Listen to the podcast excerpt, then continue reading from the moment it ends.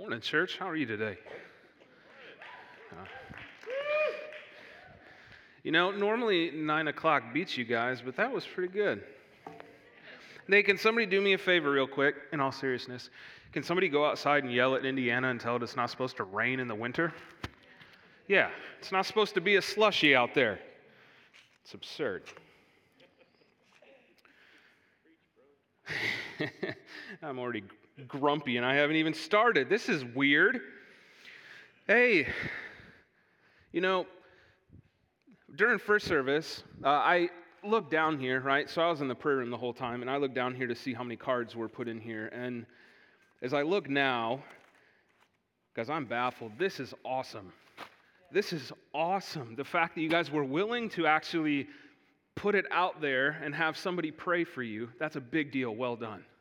Seriously, that's huge. You know, 2020, here we go. You guys ready? 2020. What a year, man. 2020. I would say it's a year that most of us would never forget. Am I alone in that? You guys think you'll forget what happened in 2020? No. It seemed like everybody's experience in 2020 was just slightly different, but there was a lot of things that we were kind of united in, right? So maybe you lost a job. Maybe as a student you were forced to finish your school year online. Maybe you didn't get to go to prom or you didn't get to actually walk at your graduation. Maybe you had a sports season that got canceled or postponed. You know, maybe you had a big trip that was planned and you were just super pumped to just get away, but that didn't happen. Maybe you had a lost, uh, you lost a loved one and you couldn't attend their funeral. I know that that was pretty common and that was rough. Maybe you have a loved one who was getting married and they actually couldn't have the wedding that they hoped because of all of the stuff going on. You know, maybe you've been stuck in your house and you haven't been able to see family or friends that you enjoy being with, right? I would say that all of us had some things in common in 2020. And I think the biggest thing is that we all hated 2020. Am I right? You know, so as the pastor of communications, I spend a fair amount of time on the internet, which means I get to look at really funny things. So I'm going to share some of them with you. Here we go. 2020, if it was a swing, if it was a pinata, we all needed toilet paper, right? And that's kind of what it felt like. Who doesn't like that good old hot dog water? I'd say we all kind of went through a pretty rough patch called an entire year. Good old Billy Mays. But wait, there's more. Kind of felt like it, didn't it? And yes, so we would all say we were living in a pit of despair. And this is the one, man. I don't know how many times I saw in December, can't wait for 2021. Oh, wait. 2021 means more than one thing, right? You know, I think that most of us would say that 2021 was a hard year. And I would say that we were pretty united in a lot of things in 2020. And at the same time, I would say that we were relatively divided in 2020. So I put together a list of six different things that kind of uh, divided us. They were in the news, they were major things in our culture, in the globe in general, right? But specifically in the United States. 2020, right? We saw a massive rise in justice for all people. We had a public health crisis, right? Wear a mask, stay home, stay away from each other. We had the economy. People are just screaming. Small businesses are not going to survive through this. Right? Like people are losing jobs, like they're going to lose their homes. How are people going to be able to pay? We got folks that are over here talking about government overreach, right? Like, how come they get to tell us where we can and can't go and what we can and can't do? We had the just fantastic end of 2020 known as the election, right? Vote for this person or that person, right? If you don't vote for the right person, clearly you're horrible. And the whole time we've got, man, Why are people so anti cops and first responders, right? They're civil servants.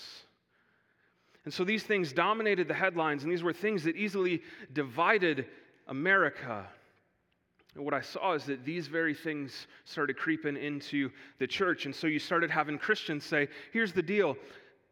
How can you be a Christian and not believe that there should be equal justice for all people, right? Everyone is created in the image of God. Why are certain people not allowed the same level of justice as other people? You had Christians that would say, Public health, how on earth can you be a Christian and not wear a mask? How can you be a Christian and go out into public? How can you be a Christian and not stay at home? And people saying, you know what? How can you be a Christian and not care about people's financial well being? People have to eat. They need to be able to pay on their mortgage or pay their rent, right? Like people are going to lose their homes, they're going to lose their jobs. How can you not care about that? then you had, how can you be a Christian and care about the fact that Kroger is open and Walmart is open, but churches are closed? The election, right? How, how can you be a Christian and vote this particular way? How can you be a Christian and not support police and first responders?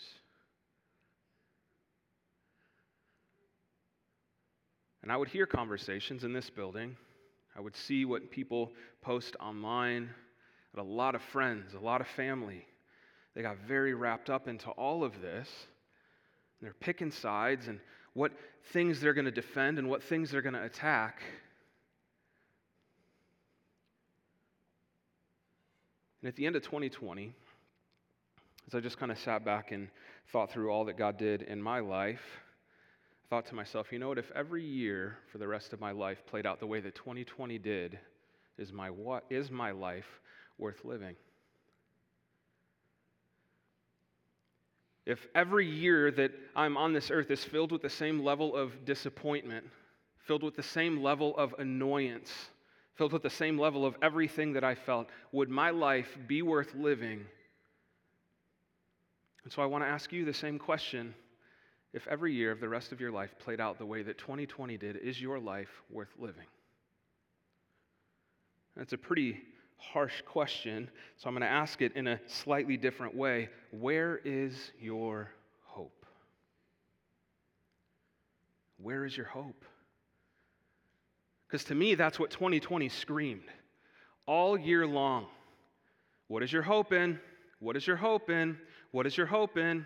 No, your hope is wrong. My hope is right. Your hope is stupid. My, my hope is smart, right? Like all year, what is your hope in? This is what we're going to talk about today. What is your hope in? Because I think no matter what 2021 holds and 22, 23, and however long you're here on this earth, you're always going to be looking for hope. People have been looking for hope since Genesis 3 when Adam and Eve disobeyed God and got kicked out from the garden, right? And you've seen it literally story after story after story after story. Looking for hope in family, looking for hope in kids, looking for hope in booze, looking for hope in sex, looking for hope in a job, looking for hope in a car, looking for hope in all these things. Because we're creatures that need hope.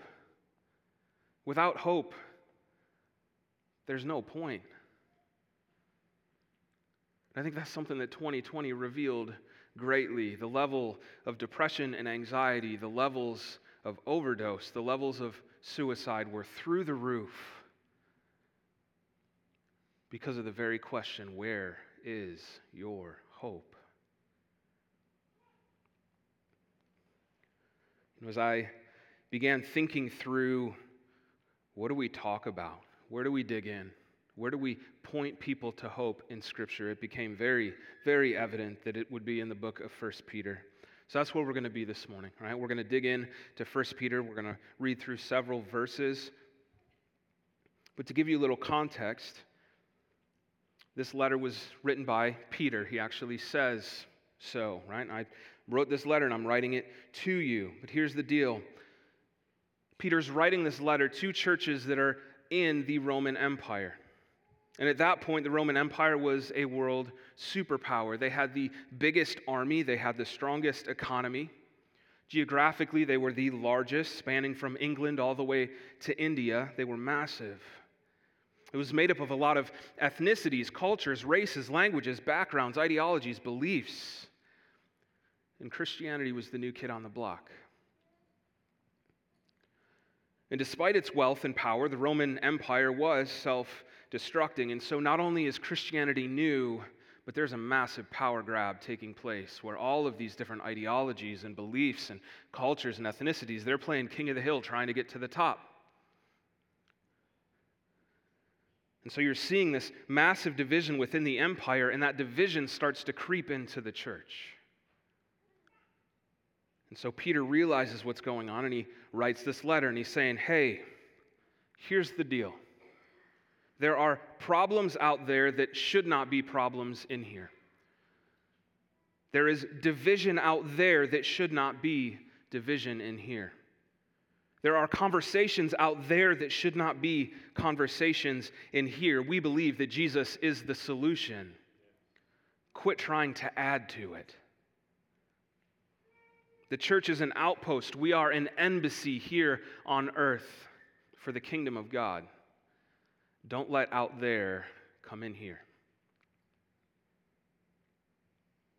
Specifically, SCC, right?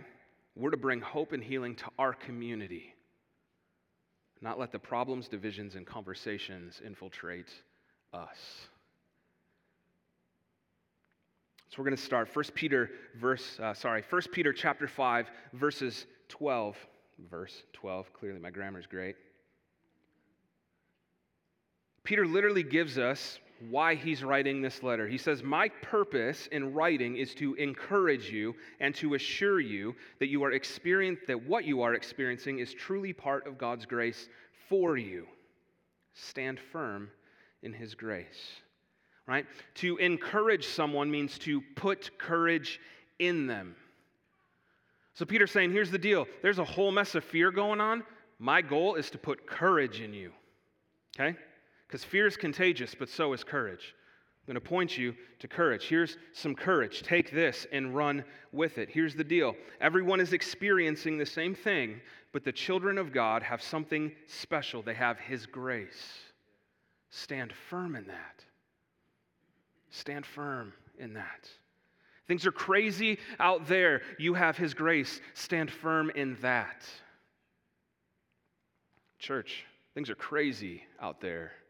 Stand firm in His grace.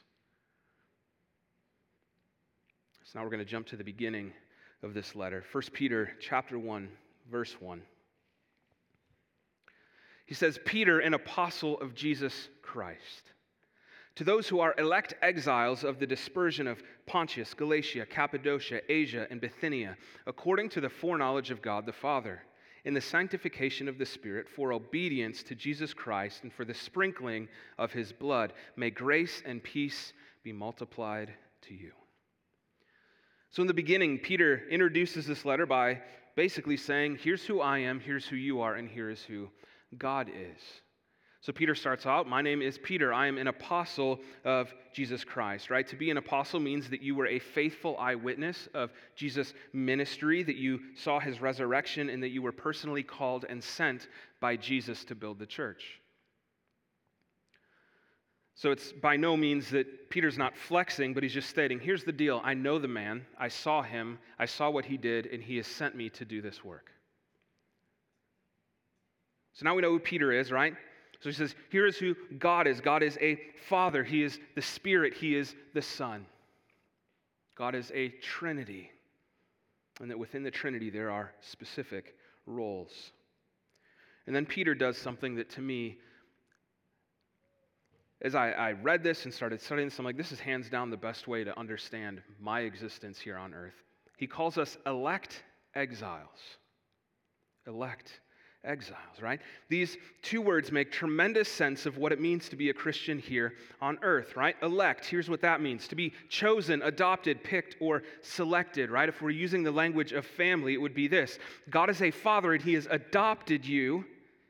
That he loves you, he wants to do life with you, he wants to bring you into the family, he wants to bless you, he wants to take care of you. You are my kid now. How amazing is that? Then he goes on to the second word This one doesn't feel very good. To be in exile, to be kicked out, rejected. You don't fit. It's uncomfortable. Doesn't feel like home. You don't feel welcome. It's constantly disappointing. Am I the only one that feels this tension between I know that God loves me and I feel blessed by Him and called by Him and I get everything from Him, and at the same time, I don't feel like I belong here? Cool, I'm the only one. All right. I felt this more in the last week and a half than I have in a very long time.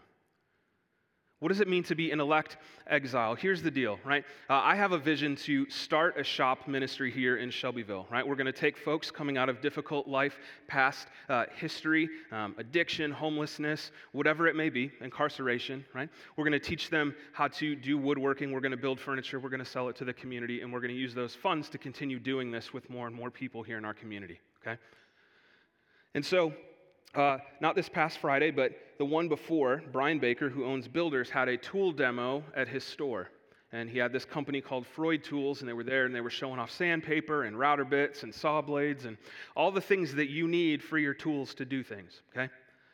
And so I went and I started asking him random questions about his line of tools and the things that Brian's going to carry in his store. And I was like, oh, that's really cool. And I got ready to walk out the door, and I felt this check in my spirit that said, Tell him what you're about to do. Thought, okay. So I went up to the tool rep and I said, Here's, uh, I, I, got a question for you. I said, I don't know if you're the right person or not, but here's what I want to do. Right now, I build stuff in my garage, but I want to open a commercial shop and we're going to do this. And he looked at me and he said, Man, the world would be a better place with stuff like that in it. I said, I, I agree. And I said, I don't know if you do corporate sponsorships or if you're the right person to talk to. He said, Well, he said, we don't do ongoing relationships, but if you give me a list of everything you need to get started, I'll get it to Brian so he can get it to you. Right? And it's a good thing that I had a mask on because my mouth got droopy, right? And I'm like, Are you kidding me? Like, I was ready to leave. And God's like, Nah, go, go tell him what you're going to do. I want to see what happens. And I got in my car and I drove to a meeting with Pastor Brad and with an individual in our community. He doesn't go to our church, he's just incredibly excited about what we're doing. And so Brad and I sat at a table with him, and he said, You know what? I've read through every word of your all in materials. I've looked at your websites. I've watched every video. And I want to come alongside you guys. And he said, I love to network. That's my favorite thing. And so I want to offer you my network and finances and facilities. And so my mouth is like open from the first meeting, and now my eyeballs are hanging out of my face after the second meeting. And I walk out into the parking lot with Brad, and I'm like, well, that was encouraging. And we both just laughed. Like I felt his blessing in crazy ways in one morning. And so I've kind of been living on that high for a few days, and we're sitting in the theater room. It's Wednesday. We're at a leadership conference. It's all the staff, some of the elders, some volunteers. And I'm like, all right, cool. What leadership stuff is in here that I can dig out, that I can use in this shop, that I can use here at SCC? And my phone starts to ring. And I look at it and I'm like, oh, it's not normal that I get a call from my car mechanic, considering my car is not in the shop. And at the conference, it was a time of like prayer and reflection. I'm like, I can't take this right now. And so the, the phone stops ringing, and I get a text immediately, and it says, Hey, call me, please. So I called him. I said, Hey, Sean, what's going on? She's gone, Craig. She's gone. I lost my mom. I want you to do the funeral. You know my family. I want you to do it. I said, Oh, I'd love to do that, Sean. I said, What happened? He said, She had a heart attack. She literally died in my arms. So that's a day I'm never going to forget. So, what I have found the longer that I've been here on earth is that as one of God's chosen, a believer, you are my brothers and sisters, we are in his family, is that God will bless the snot out of you And at the same time, you will not feel like you fit in here and you will experience things you were never designed to experience. Being one of his kids is one of the greatest blessings, and living on earth is one of the biggest burdens. If you want to know why 2020 was so hard, because it was that. It was a burden, it was a weight, something nobody wanted to be a part of. Nobody wanted to wrestle with it, nobody wanted to deal with it. To be an elect exile is one of the best ways I have ever seen this described as to what it means to be a Christian here on earth. We are, we're exiles, and we're far away from home. Right? With God, we've been picked, we've been chosen, we've been selected, we've been adopted, we've been blessed, we've been loved, we've been invited in. Yet in the world, we've been rejected and we don't fit in and we're not welcome and it's constantly disappointing and it doesn't feel like home. Has anybody else felt that?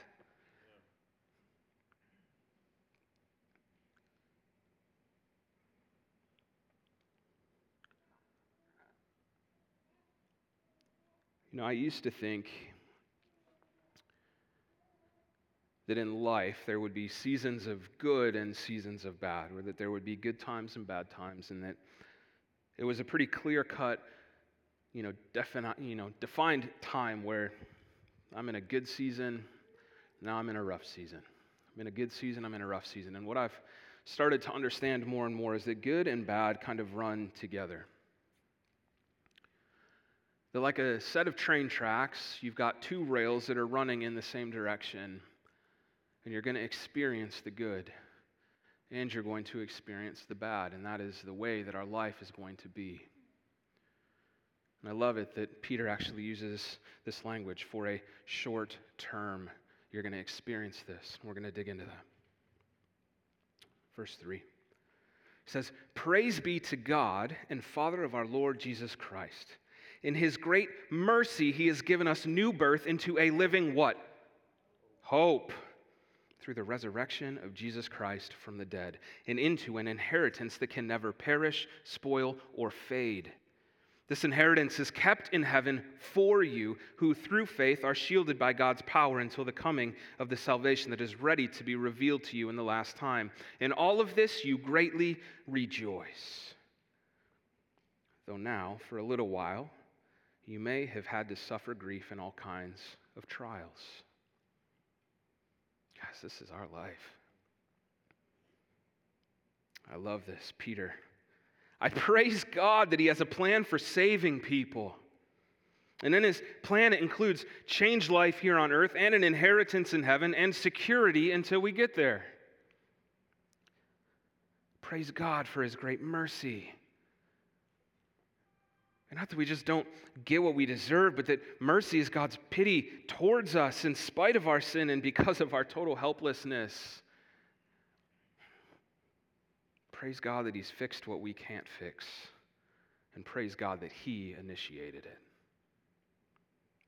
It still blows my mind. Praise God for new birth. Right? We were all born physically. That's how we got here. Thanks, Mom, right? We're told you got to be born again, right? And Jesus actually challenged a man by the name of Nicodemus. He said, In order for you to follow me, you actually have to be born again. Nicodemus is like, Well, how do I? I'm a little bigger than my mom, right? It's a different kind of birth. It's a birth that comes from above. It is a birth that literally begins inside and works its way out. This new birth changes our status before God and it changes our lifestyle before others. It's a beautiful new life, right? To be born again, to be born from above, to be transformed from the inside out. Praise God. And I love this, right? When we're born again, we're born into a living hope. A living hope. This doesn't mean that we're full of hope, but it means that there is a fixed hope.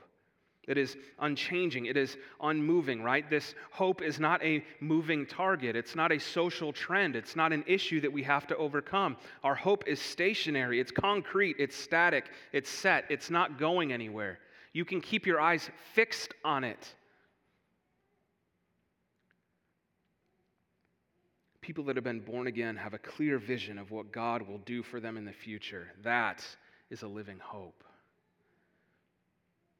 As God's kids, we have hope in a special inheritance. An inheritance that's never going to perish, it's never going to spoil, it's never going to fade. There's all sorts of things you can invest your money in, invest your wealth in, invest your time in, invest your talents in. This is something that you're always going to see a return on. This inheritance, it's salvation, it's eternity in the kingdom of God. I want that. This inheritance, it's secure. It's literally being kept in heaven for you. Right? It doesn't matter how the stock market is doing, it doesn't matter how the housing market is doing. It's never going to get lost to a natural disaster. It can never be stolen. It's secure. If you want 100% foolproof investment, invest in the kingdom of God. I love this. Peter describes this whole thing. He says, Here's the deal you're a massive screw up. God sees the issue and makes a solution. You can't do it yourself, so God does it for you. And then he offers you this beautiful inheritance that you don't deserve nor did you earn. Oh, yeah, and he's keeping guard of it for you. What? This is crazy. And Peter goes on to say the only thing you have to do for any of that is have faith and believe.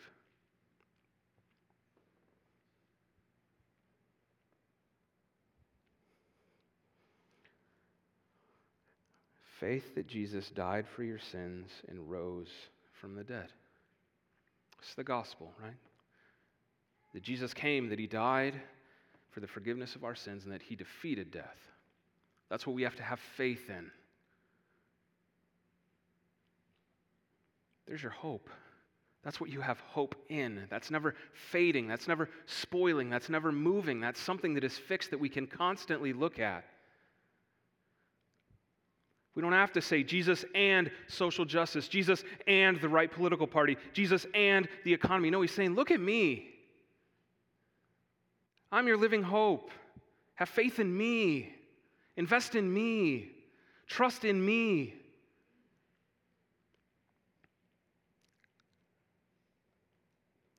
Those that put their faith in Jesus are born again into a new life, are given a fixed hope, and have it is a secured inheritance. I love this. And because of that, we rejoice. But here's the deal you're going to struggle for a little bit. You're going to experience some stuff that's not very fun. You're going to go to funerals. You're going to get sick. Maybe you lose your job. You're going to get let down. You're going to experience all sorts of trials for a little while. How long? For your life. But Here's the deal our time on earth is a blink in eternity a little while, you're going to experience some trouble. So I want to ask you the same question I asked you at the beginning. What are you looking forward to? Where is your hope? Is your hope in a political party? Is your hope in a vaccine? Is your hope in a president? Is your hope in a social justice movement? Is your hope in an investment? Is your hope in your spouse? Is your hope in your kids? Is your hope in a bottle? Is your hope on a website? Where is your hope? Because hope has to be in something bigger and better than everything else. And his name is Jesus. Amen? Let's pray. Jesus, thank you for Paul or for Peter. Thank you for his word. Thank you for his faith. for his struggles, for his doubts, for all the things that Peter went through that got him to a point where he could pen a letter like this to believers. Thank you that we got to dig in just slightly, that we got to hear from you this morning. Jesus, I pray that everyone in this room and everyone watching online that they would find their hope in you that your death and that your resurrection is a living hope that we can constantly look to, that it doesn't move, that it doesn't fade, that it doesn't corrode, but that it's always there for us.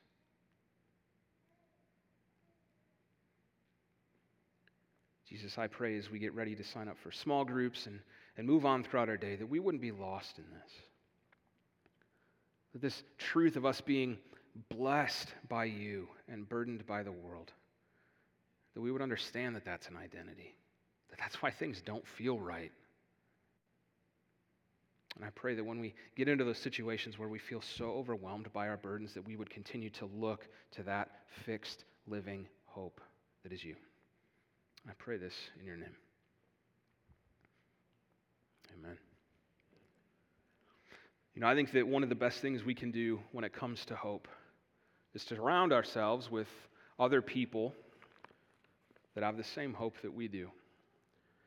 I think that regularly sitting down with other believers and challenging each other, pointing each other to that hope, it's one of the best things you can do, especially in years like 2020 and now 2021. I think having other brothers and sisters willing to push you to the Father, point you to the Father, pick you up when you've fallen down, it's one of the best things you can do. It's an investment worth making. So as Mike comes up, listen. And if God prompts you to join a, a particular group, do it. This is definitely not going to be a waste, right?